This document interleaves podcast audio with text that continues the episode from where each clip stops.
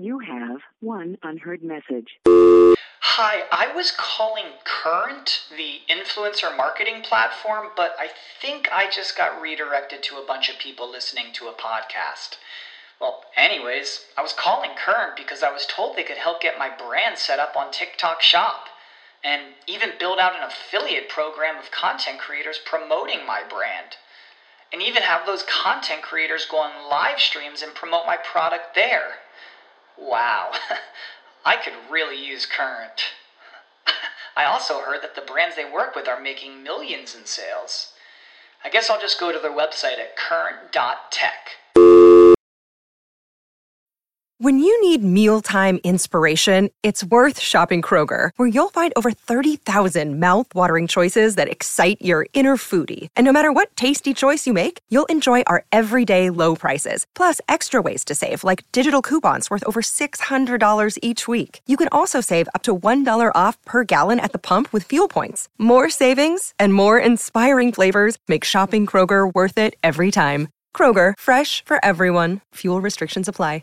This program is paid for by Jacob Media Partners. All opinions or statements expressed on this program are solely those of Jacob Media or its guests and do not reflect the views of WPHT or Odyssey. Today's program is pre recorded. This is Women to Watch. I don't think you can truly change for the better in a lasting, meaningful way unless it is driven by self acceptance. Women to Watch, sharing the real stories of the most accomplished women in the world. To rise above all of the noise and fulfill every last one of your dreams. Be inspired by women from across the globe. True philanthropy comes from living from the heart of yourself and giving what you have been given. Who are encouraging more women to pursue their dreams. What I know to be true is that women were always meant to lead. And by shining a light on those doing it well today, my hope is that more women will find their own voice. Now, here's the owner, founder, and host of Women to Watch, Sue Rocco. Hello, everyone, and welcome back to another week of Women to Watch. I'm Sue Rocco, and it's so great to be back here on 6abc.com. And for our radio lovers, also broadcasting on 1210 Talk Radio. Um, I want to thank, as always, our, our watch team of corporate partners and sponsors who really are the backbone of the show. And later today in the show, you'll be hearing from one of them, Sherry Morrison, will be bringing us Victoria Wright, who is a designer, and she's going to be um, telling us all about her work and business here in Philadelphia. Um, if you're new to the show and you want to find out more information or to see who's coming up, be sure to visit our website at womentowatch.net. That's women, the number two, watch.net. So now I'm very thrilled and honored to welcome to the show Katie Fitzgerald. Katie is the president and COO of Feeding America. Katie, welcome to the show.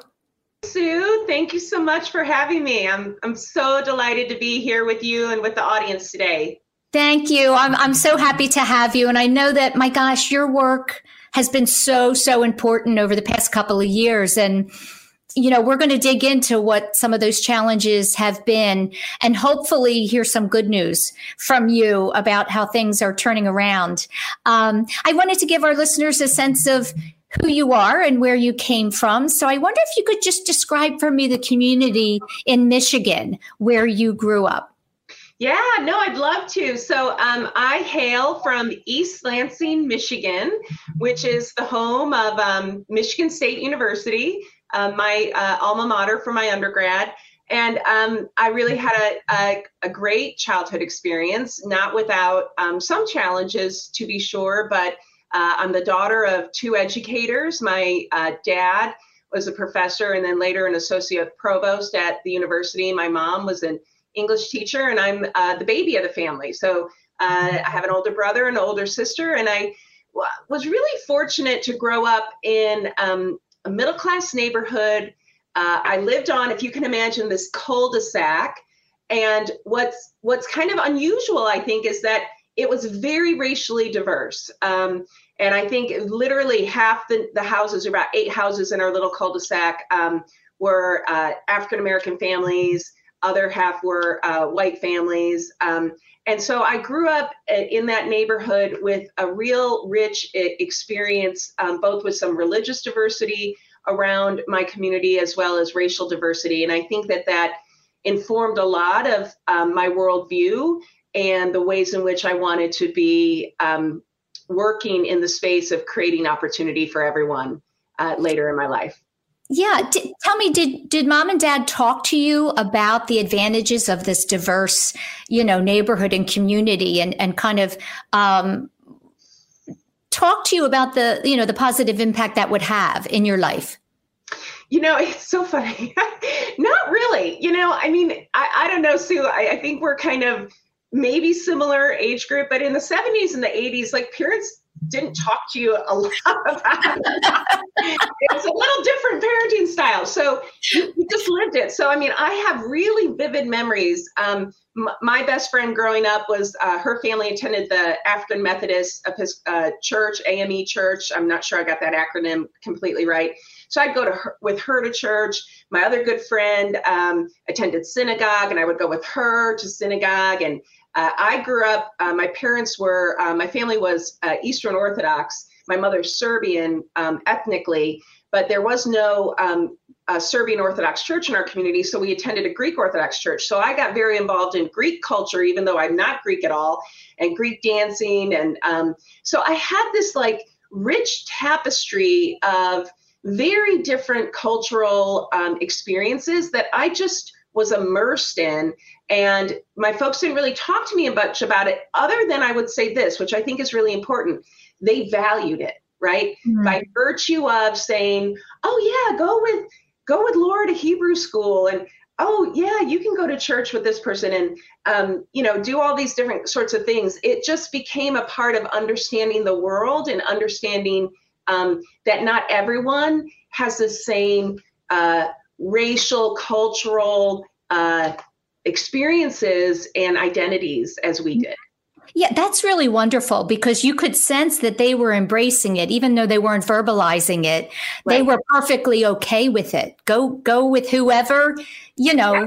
Go, go learn about that. Go yeah. that, and and with an openness and a valuing of it, right? Like, right. though it may not have been our family's religious um, uh, uh, tradition or whatever. It was like, this is good. You yeah. should learn more about this. Yeah. That's really wonderful.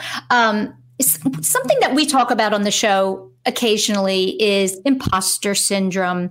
And, you know, you shared with me that at, at some point when you were young, your mom was battling uh, severe depression. And you kind of tied that a little bit to your own um, leaning towards or falling into that imposter syndrome. T- talk to me about how that connected.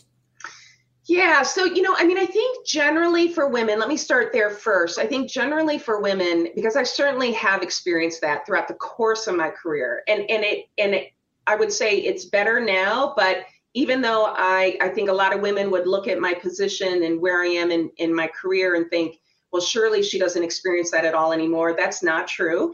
I mean, there's still mm-hmm. elements and moments where that comes into play. And so I think generally, because I've been really involved in women's leadership sort of issues over time, there's some real truth to the fact that sort of societally, women aren't as sort of valued as men and we and we we second guess ourselves more and there's a lot of mm-hmm. research behind that and so mm-hmm. i think that you know um, the relate the experiences i had in, as a child you know my mom i admire her so much because she was the first in her family to go to college and I remember her telling me stories about even her family, extended family members would say, Why are you bothering to send her to college? Because she's just wow. secretary or she's, you know, it, it just was not understood. And I and I remember her telling me stories about when she was pregnant with my brother, she was a teacher.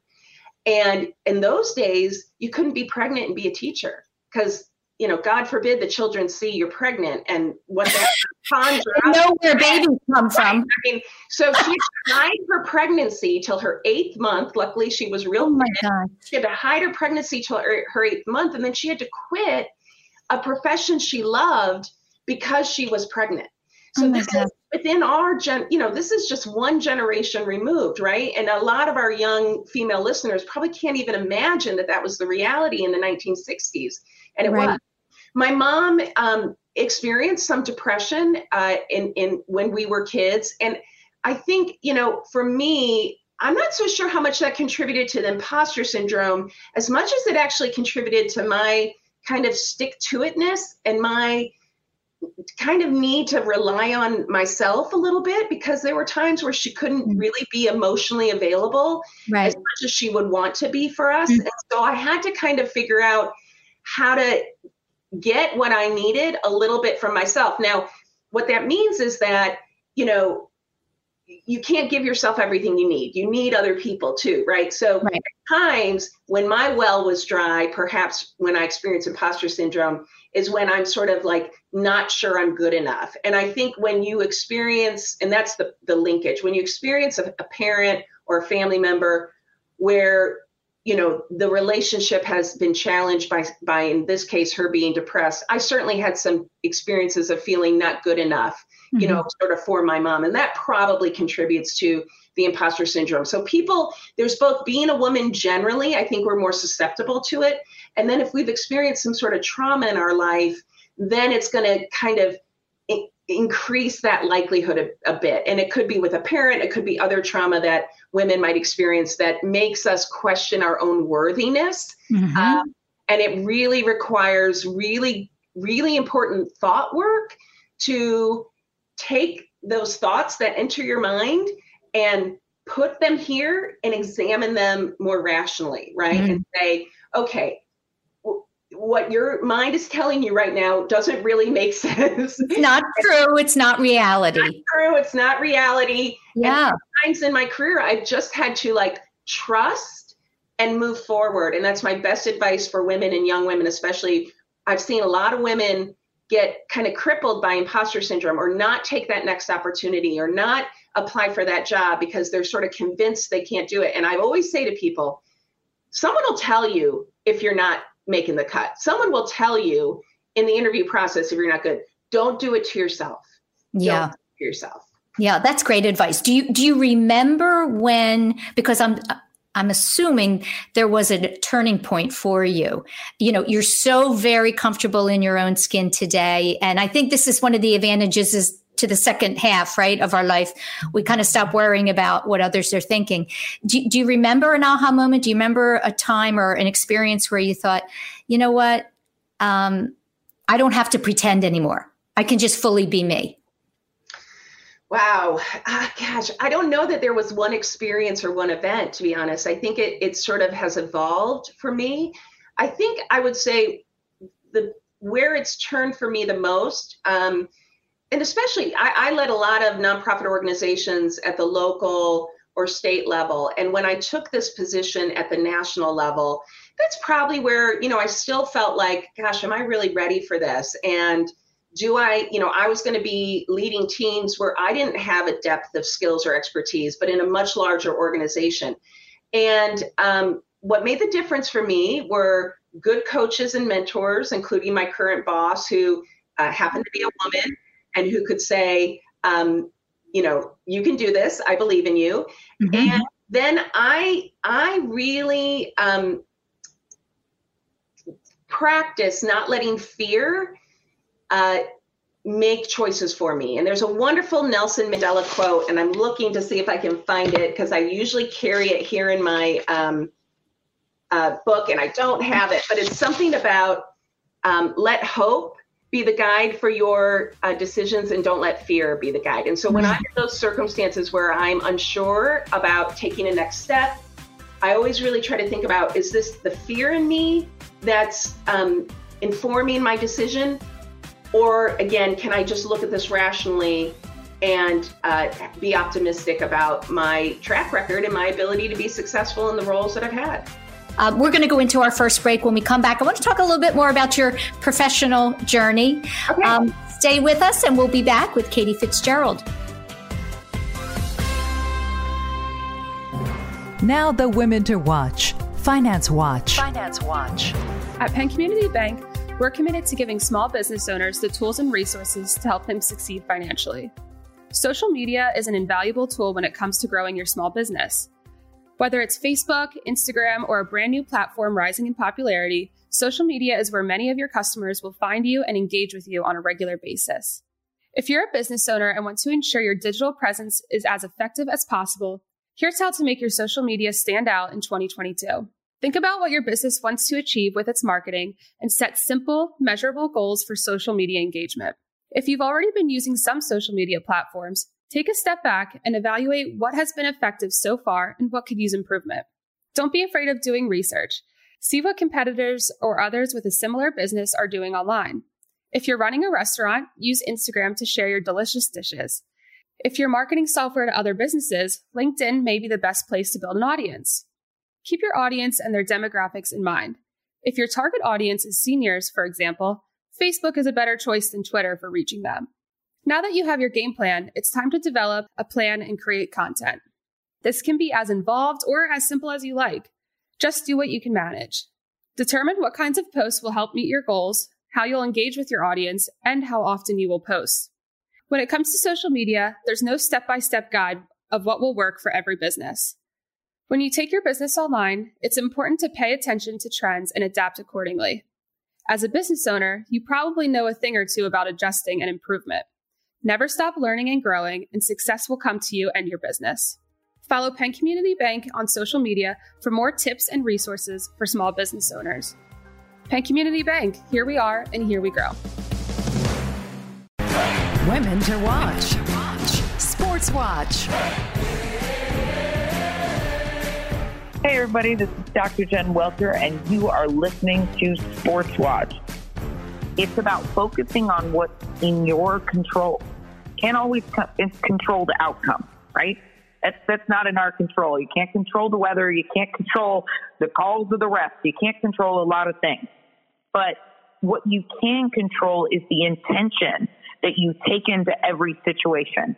And that's true. If the why is right, the outcome is not fully under your control. But when you had a good reason, you can always go back to it and you can build on the things that may not have gone right, right? Like in your execution, you can get better about X, Y, and Z. But if you don't have a core, then when things go wrong, you always lose your way. And you don't have something to go back to and say, you know what, this is who we are. This is how we play. This is how we fight. And we're going to, you know, we're going to play go for it football or we're going to go for a first down that we may not get. You have to know that there's a may not get it if you go for it. And yet, when you have that core reason that you can go back to, there's always something to build from as you go forward. Follow me and all my adventures, or you can say misadventures, on Welter47 on Instagram or at jwelter47 on Twitter. This is Women to Watch with Sue Rocco, Talk Radio 1210, WPHT. Welcome back to the show. I'm joined by Katie Fitzgerald, the president and COO of Feeding America. Um, that's a big job. You know, when I think about operations for Feeding America, I, I just uh, seems very overwhelming to me. Um, I, I, saw an interview you did in 2020, and you talked about the number 40 million people suffer from food insecurity in the US. And that was shocking to me. And I wondered, where are we today here in 2022, having gone through COVID?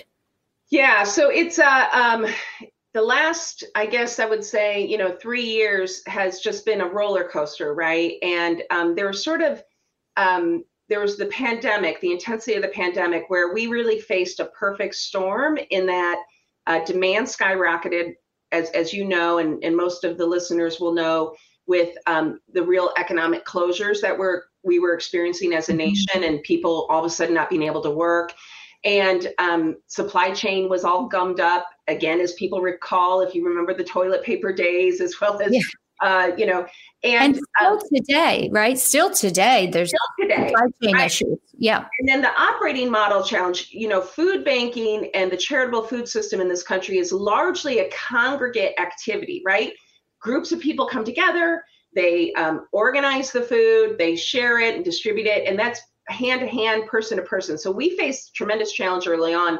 What I'm so proud about with our network, which we're a, uh, the Feeding America National Network covers every county uh, and parish in the United States, including Puerto Rico. Um, and we were able, over the course of this pandemic, if you take about the, the two years of it, We have served over 10 billion meals wow. through that network. Um, but but the, the issues just keep evolving. So while the econ while people are back to work, um, now the issue we're facing as as folks are well aware of, all of us, is inflation, right? And mm-hmm. food security is an issue of economic trade-offs. So um, for low-income households, about a third of low-income households' income is spent on food. Um, and so when prices are high as they are now, not only on food, on, on gas, on everything else, um, people are going to just cut those budgets. And that's really so, you know, what we see now is that we're seeing this ongoing elevated level of demand. Um, and it's been increasing over the months that inflation has been increasing. So we're in a really difficult position right now because we're still having supply chain problems, as you mentioned. The cost of securing food, even donated food for which we, we pay freight, um, is way high.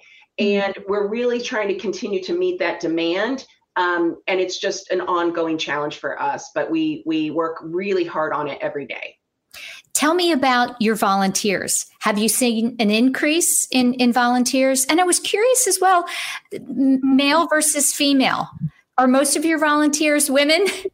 Oh gosh, you know, it, um, I actually don't know. I don't have that data, so I, I, can't say for sure. I can only speak sort of anecdotally about it. Um, so the beauty of our network is we do rely on over two million volunteers a year to help source, sort, distribute food for people who are facing hunger, and that includes, you know, so there's 200 food banks. There are 60,000 partner agencies in communities which are your local churches, your boys and girls clubs, you know, all kinds of other partners that most people would would uh, readily come to mind when they think about their local community food pantries. And those are largely volunteer run and driven. So it's it's a it's a largely volunteer based system. In the early days of covid the great challenge was we had to kind of shut down our volunteer centers right? Because at the time we had no personal protection equipment. We wanted right. to, to prioritize uh, as did everyone else hospitals and and what was needed there we figured out how to do things through the, the, the car drive-throughs and all of that that people saw on television. Um, now volunteers are back, which is terrific. And and I would say it's it's such a mix, Sue. I, I don't know that it's more women than men. When I think back to being in a volunteer center right now, um, we have school groups and we have um, faith-based organizations coming in a lot of retirees, people who really want to stay active and do work. Um, but it's just a, it's just a wonderful mix of all ages, very intergenerational because everyone can relate to the value of access to nutritious food in their lives and food right. brings us together and we see that in our volunteer centers across the country so when I think about the work that you're doing in the organization, and it's very basic and, and obvious, you're feeding people who who you know need to be fed.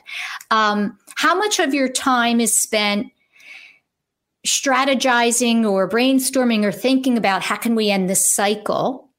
Mm. And I would imagine your team people have different views on that and different opinions and different ideas. So I'm, I'm curious as a leader as well how you manage uh, those different ideas and thoughts? So, I mean, that it's an incredibly, it's just an incredible question. And it's really important that people who are listening understand that food banks and their partners across this country are here to meet the immediate emergency need.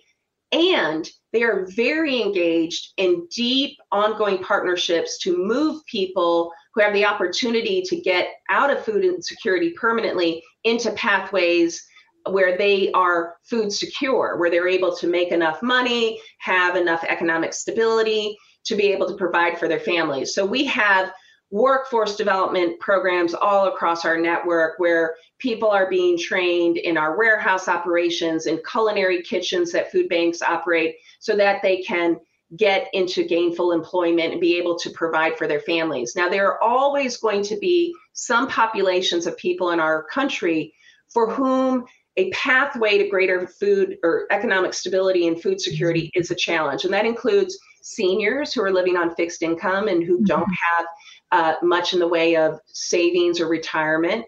It includes children who are living in poverty, and it includes uh, people who are who have disabilities who may not be able to to work. So we we we talk about this um, as uh, feed the line work and shorten the line work, and we work on that uh, in an integrated way to make mm-hmm. sure that we're meeting people in communities where they are. We're making sure that they have food today, but that we're helping people connect to pathways uh, to greater um, economic stability and security so that they no longer need the food uh, banking system. Yeah, that's that I think is so key and important because most people want to be independent, right? Absolutely. They they want to create, you know, a, a life of their own where they can. Yeah, and you know, Sue, I, I have to just tell you this one story. So this goes back to when I was leading the um, Regional Food Bank of Oklahoma, which served uh, two thirds of the state of Oklahoma. And it was during um, a government shutdown. This precedes the pandemic. And um, all of a sudden, people um, didn't have paychecks, right? And these were government employees. And um, we we set up a big distribution to help people get through this period of time. Um, there was a gentleman who came in. I'll never forget this as long as I live. Who couldn't lift his eyes up and make eye contact with us He had tears coming down his face. He was so ashamed mm. that I am a donor to this food bank. And all of a sudden, I'm in a position where I need to come and get some help. Wow. And what we try to help, you know, so so a couple things that that that elucidates. One is that many Americans are living paycheck by paycheck, and we saw that in. You have one unheard message. Hi, I was calling Current, the influencer marketing platform, but I think I just got redirected to a bunch of people listening to a podcast. Well, anyways, I was calling Current because I was told they could help get my brand set up on TikTok Shop and even build out an affiliate program of content creators promoting my brand. And even have those content creators go on live streams and promote my product there. Wow. I could really use Current. I also heard that the brands they work with are making millions in sales. I guess I'll just go to their website at current.tech. When you need mealtime inspiration, it's worth shopping Kroger, where you'll find over 30,000 mouthwatering choices that excite your inner foodie. And no matter what tasty choice you make, you'll enjoy our everyday low prices, plus extra ways to save, like digital coupons worth over $600 each week. You can also save up to $1 off per gallon at the pump with fuel points. More savings and more inspiring flavors make shopping Kroger worth it every time. Kroger, fresh for everyone. Fuel restrictions apply the pandemic, right? We saw the surge of people who all of a sudden, without that paycheck, a couple weeks in, need food assistance. And I think fundamentally, there is work to be done in this country to change that circumstance because we should not have so many families and so many people on that edge of food insecurity and economic insecurity. But the other thing that it said is that, that people do feel some stigma about that. And what we do try to help people understand is that they should not. We want people to get the help they need because if they can work with a food bank or a local food program to help subsidize, even in their sh- short time of need, their food, they can keep their house payment going, keep their rent payment going, keep their car to get through their job. So many people who are utilizing the charitable food system do work. And what we don't want people to do is lose those jobs um, because they're they're uh, you know having to use those those uh, scarce resources uh, for food when we can help them. Right. Um, tell me what you think about teaching kids about economics and money as opposed to just math. Oh, 100%. I mean, I think, um, you know, we, I'm, I'm, I'm not an education expert. Um, so I, I'm only speaking as an individual here, but I think I've seen, even with my own children's education, a movement back toward those life skills and sort of the ability to help young people learn budgeting and savings, the risk of credit, all those kinds of things that are going to help young people um, really be able to understand how to manage their money moving forward. And having said that, I will say there are a lot of people who use the charitable food system who are managing their money well. They just don't have enough of it. So the, a lot of this has right. to do with um, you know, we're coming out of uh, about a 40 year period in this country where wages have not real wages have not really grown near the rate of inflation and the costs if you think about how education costs have changed in 40 years in this country how healthcare costs have changed so there are some fundamental system um, challenges that people are facing and we can do more from a policy perspective to to to make improve that. But in addition um, we need to do all we can to help young people understand how to manage their money effectively and budget and make sure that their basic needs are are met. Right. You know one of the things i think about so often in the world that we live in where and i think you and i spoke about this when we first met you know every day all day long we can see and hear and know what's going on globally. And that you know on one side i think it's fascinating and and it's a learning experience. On the other side i think it creates a lot of anxiety for people right? Young and old it's all it's so much to know. So and before we can do anything with our lives right and, and manage anything we need to be okay you know mentally.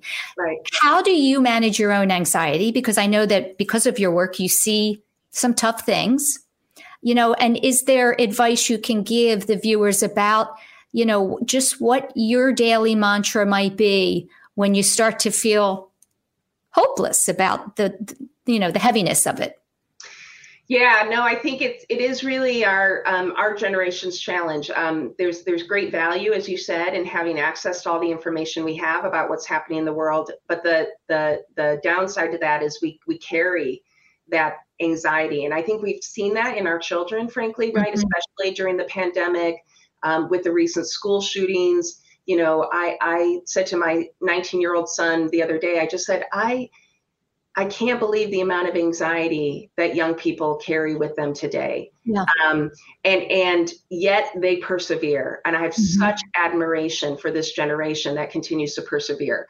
For myself, I um, I exercise. That's really important. Um, I um, I'm trying to meditate. I do think uh, anything that people can do, whether you, I'm, I really need, um, I, I, I'm not a big meditator, but I do try to really create space for my mind to quiet mm. um, and to uh, sort of just be grounded.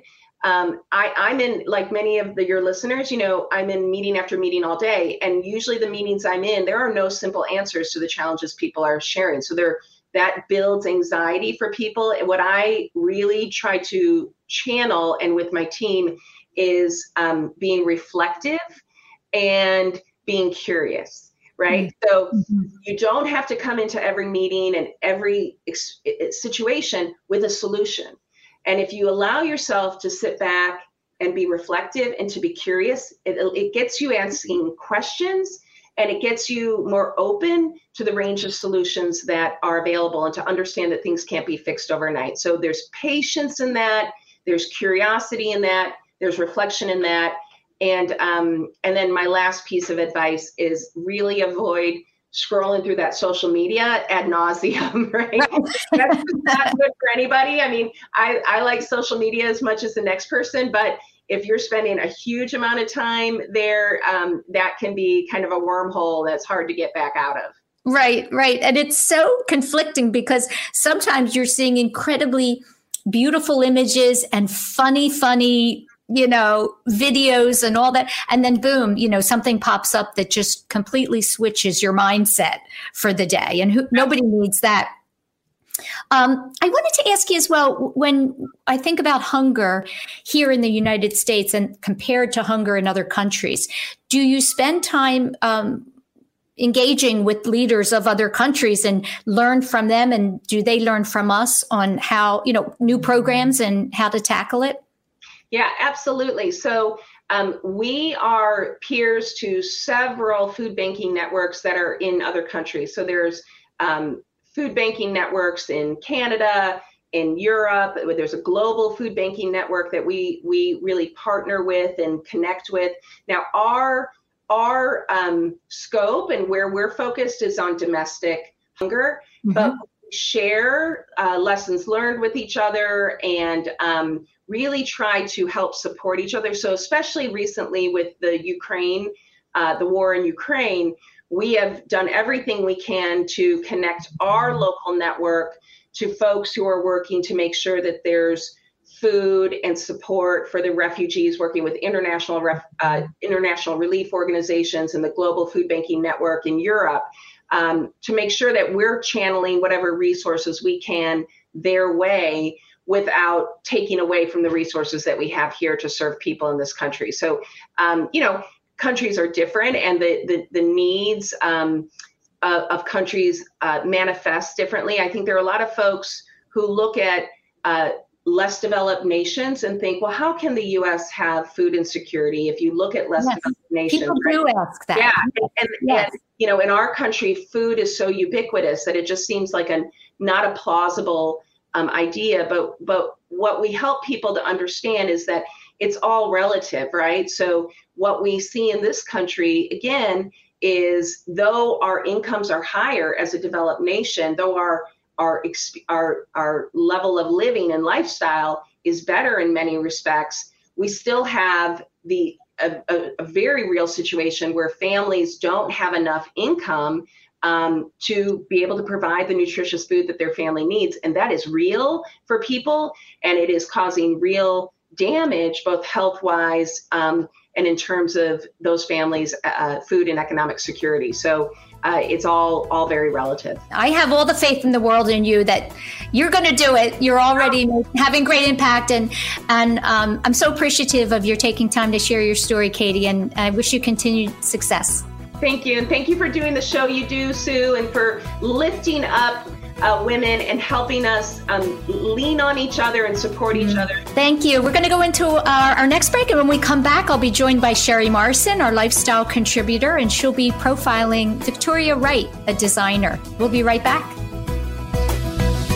This program is paid for by Jacob Media Partners. Hi, welcome back to the show. You're watching Women to Watch. I'm Sue Rocco, and I'm always thrilled and excited to welcome our lifestyle contributor, Sherry Morrison, to the show. And this week, she's going to be spotlighting Victoria Wright, a local designer in Philadelphia. So, welcome both to the show.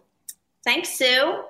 I am, as Sue said, visiting Victoria Wright in a very cool location at the Made Institute on North 10th Street in Philadelphia.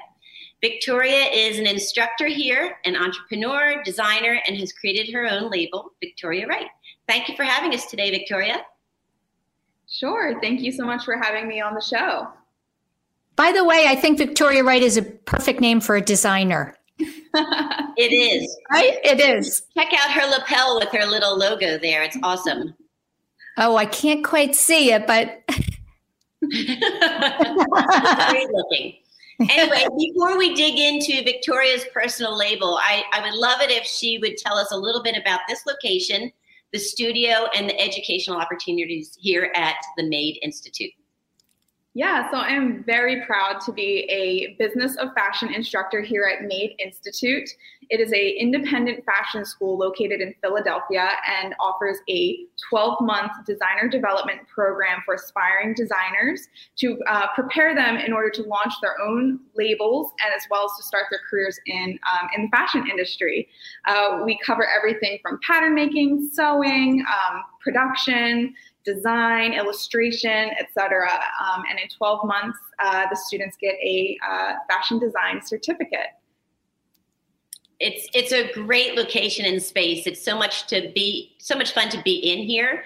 Um, even when you're walking in the outside, you can't help but notice it because it has some murals on the outside and some great painting. It just looks like an artsy place you want to walk in and say, "What's going on in there?" And I think yeah. it used to be a bicycle factory um, judging by the top of the uh, building and, and, what you can barely read on the top of it. So, anyway, so um, going towards your label, Victoria, your mantra is empowering women one stitch at a time.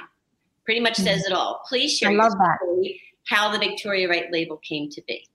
Sure. So I started about nine years ago as a ready to wear line, meaning that I sold things off the rack um, through boutiques and uh, small retailers. Um, but uh, the made to measure portion of my line all got started when my husband got a tailor made suit for our wedding. It was such a cool experience where he got to choose his own fabrics and everything was just made exactly to fit his body. And I thought, why isn't this available for women? And I did some research and found that it really is not easily accessible for women to have this tailor made experience. So, for those who aren't familiar with Made to Measure, how it works is customer comes to my studio. We select a set style, like a blazer, for example. The customer chooses from a library of um, luxurious fabrics in all different colors and patterns. Uh, we choose different style details, like what kind of lapel you want, um, if you want some embroidery or a pop lining. Um, and then I measure the customer so that we make sure that the piece fits them perfectly. So you can say goodbye to fitting room anxiety and hello to a tailor-made wardrobe with Victoria Wright.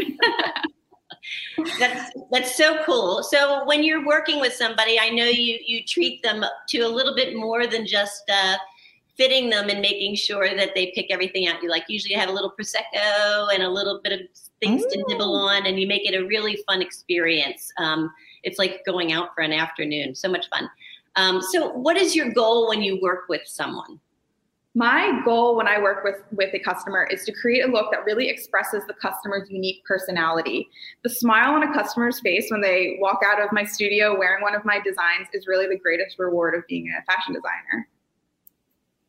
That, that's a great goal. And, you know, as we all know, we are all originals. So why not have an original to wear in your closet, right? That's um, right. You've shared some really fun stories with me. Uh, I asked you about what your first piece was and um, some of your more exciting projects. Can you share some of those with us? Sure. So my first ever design was actually completely custom. So this is a, another service I offer where I can do something totally from the ground up, do a design special for a customer that is completely one of a kind. So my first design was actually for the International Debutante Ball in um, New York City, and it was for one of the women that was on the chair of the ball. A stylist found me and, and hired me fresh out of school, and I made this beautiful emerald green um, gown for one of the board members for that debutante ball.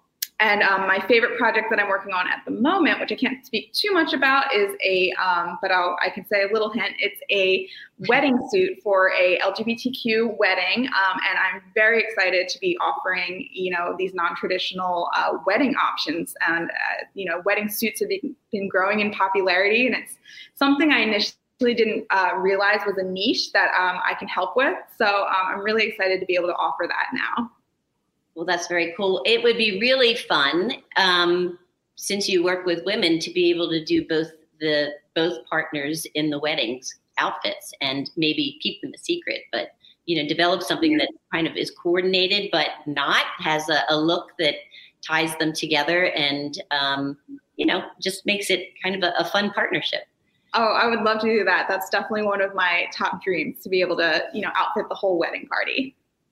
Can I can I ask a quick question? Is it is it tougher to design a suit, Victoria, or a dress, or is it neither or? Ooh, that's a really uh, great question. You know, there's challenges in each and every piece. It really depends on the style. You know, suits, we have to worry about tailoring and fitting it directly to the body. But then sometimes uh, different customers will want something that's a little bit of a looser fit, and that's a little easier. Whereas if there's a dress that's very corseted and very structured, that can be a lot more challenging um, using those different couture techniques to make that. So um, I don't have a great answer. It's basically, it depends on the design, but they each have their own challenges and they each have their own, you know, unique um, attributes that make them really fun for me to design. Hmm, good question. Uh, I would I would imagine that suits are more difficult, but um, That's what I was thinking. That's what I was thinking. Yeah. Yeah. This whole experience has been really cool for me because my mother used to make all of my clothing. And um, coming into this space, she had her, my mom had her sewing room and the big tables and the sewing machine and the mannequins. And so it was a little emotional at first when I walked in. Um.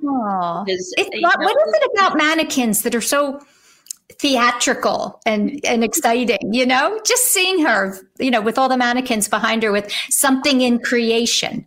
Yeah they're fun. They're, they're you can do so much with them right victoria?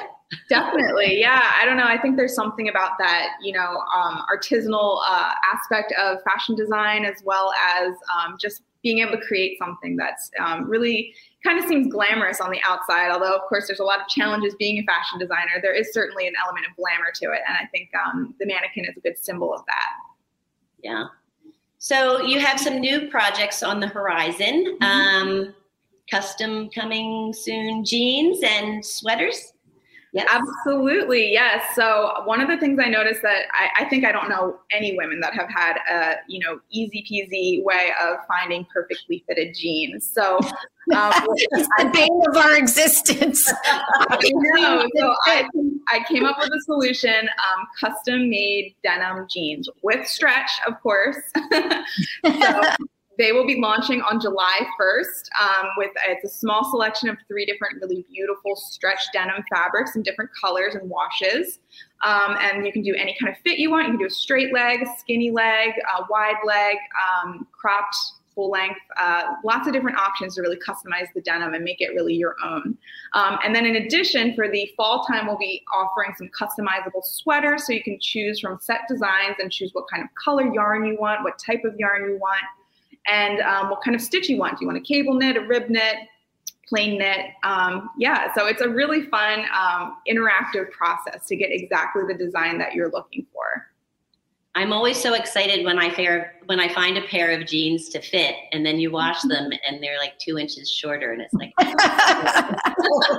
what happened? if you don't wash them, then sometimes they're stiff. That's a yeah. good what's the secret to i'm always questioning do i wash them or just let them air dry? But you never get the right feel. Well i'll tell you the secret. The secret is to buy them just a little bit bigger um, if you're in between sizes um, because they will shrink in the wash oftentimes. It's cotton it's just kind of a natural thing that will happen. Um, uh, and then if you buy it just a little bit bigger then it'll shrink and be the perfect size. Now if you find the perfect size and you're just in love with it and you, you're cannot go with the bigger size, it's too big, then the trick is not to put in the dryer, just to let them air dry. Um, and then they won't shrink because it's really the drying process um, with the high heat that will shrink the cotton fibers if you're it makes it easier for you to get dressed in the morning i hope that i can inspire confidence in women to go out and solve those problems. Absolutely. Oh that's great. So if you're tired of the dressing room blues this could be the perfect option for you. I know i'm going to be in. Victoria thank you for sharing this great space and your exciting venture. It was really nice to meet you and i can't wait to spend a little more time here and learn more um, for information, go to the website listed at the bottom of the screen, Victoria Wright. That's right as in the Wright Brothers.com. So Victoria Wright.com. And I hope you will join me next week when I head to a new delicious culture in Phoenixville when we meet Olga Scorzano, founder of Baba's Brew Kombucha and Vinegar. So uh, wow. thanks so much again, and um, keep keep living those dreams, ladies. Thank you. We're going to go into our last break and we'll be back with Women to Watch. Now, the Women to Watch Marketing Watch. How to get buy in and launch your creative ideas.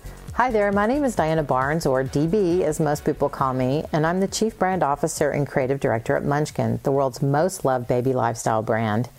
Today, I want to talk to you about how to get your leadership team to buy into your creative ideas. Brand building is essential to creating a business that stands the test of time.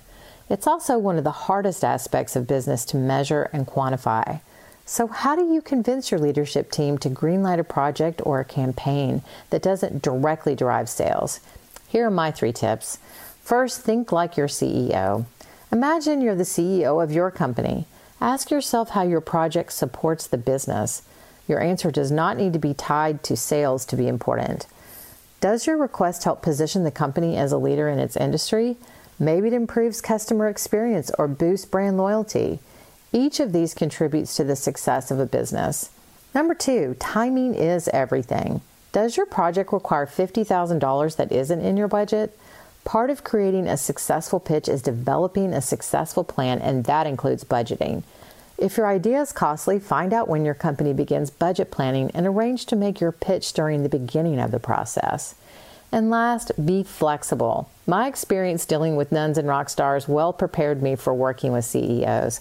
My best advice is to know your facts, especially the math, have the answers, and expect the unexpected. Think about what in your plan can change to meet the requests of your leadership team without sacrificing your goal. Be flexible and be willing to work with your boss to give them skin in the game and a stake in your idea. I use these three tactics to get buy in from my colleagues on Munchkin's executive team and our board of directors to launch Stroller Coaster, a parenting podcast. We've become trailblazers within our category, and the show was ranked among the top 2% of shows within Apple Podcast Kids and Parenting category in our debut season. You can listen to it at strollercoaster.com or anywhere you get your podcasts. See you next time. Now, the Women to Watch Military Watch. Hi, I'm Carol Eggert, Senior Vice President of Military Affairs at Comcast NBC Universal. You know, did you know that a military veteran actually inspired the creation of Father's Day? In 1910, Civil War veteran William Jackson Smart's wife died, thereby leaving him to raise their daughter and five sons. Smart's daughter, Sonora, wanted her father's courage and dedication to be recognized, so she petitioned to her church leaders in Spokane, Washington, requesting the church to establish a day to celebrate fathers. The community leaders settled on the third Sunday in June, and Sonora would spend the rest of her life advocating for the national celebration of fathers Father's Day. As we celebrate Father's Day this weekend, I'd like to talk about two very special men in my life who've served this country in their own way. When I told my dad I was joining the Army after high school, he was skeptical. He came from a different generation and could not picture his daughter having a career wearing camouflage and combat boots. But he had prepared me for life in the military. My dad, a World War II veteran, showed me what hard work looked like. He taught me to stand up for what's right. He stilled in me the value of pursuing life fulfilling goals. And over time, he became my biggest champion throughout my 30 years of military service. And during those decades of long days, even longer nights, and weeks and months away from training and deployment, I had an incredible partner by my side, my husband, Fran. The most difficult job in a military family is being a military spouse. Military spouses are the ones service members rely on to take care of the home, children, and other duties while we're away. I can't thank my husband enough for being such an amazing father to our three children and teaching them, through his example, to be compassionate, patient, and resilient. To all the fathers out there, happy Father's Day. Welcome back again to the show. Just in time for me to wrap it up and say thank you so much to Katie Fitzgerald, the president and CEO of Feeding America. Um, she's doing some great work, and, and I'm so appreciative of her coming on the show. Thank you, as always, to our sponsors and Sherry Morrison for her really fun um, lifestyle segment where we get to see some women business owners. Um, stay tuned next week for my interview with Dr. Margot Weissar. She is the founder of her own um, Springhouse Dermatology Center just outside of Philadelphia. Thanks so much for joining me. Have a great week, everyone. Thanks for listening to Women to Watch with Sue Rocco, a Jacob Media production. If you're interested in learning more about the power of the radio hour, contact Joe Kraus at 267 261 3428.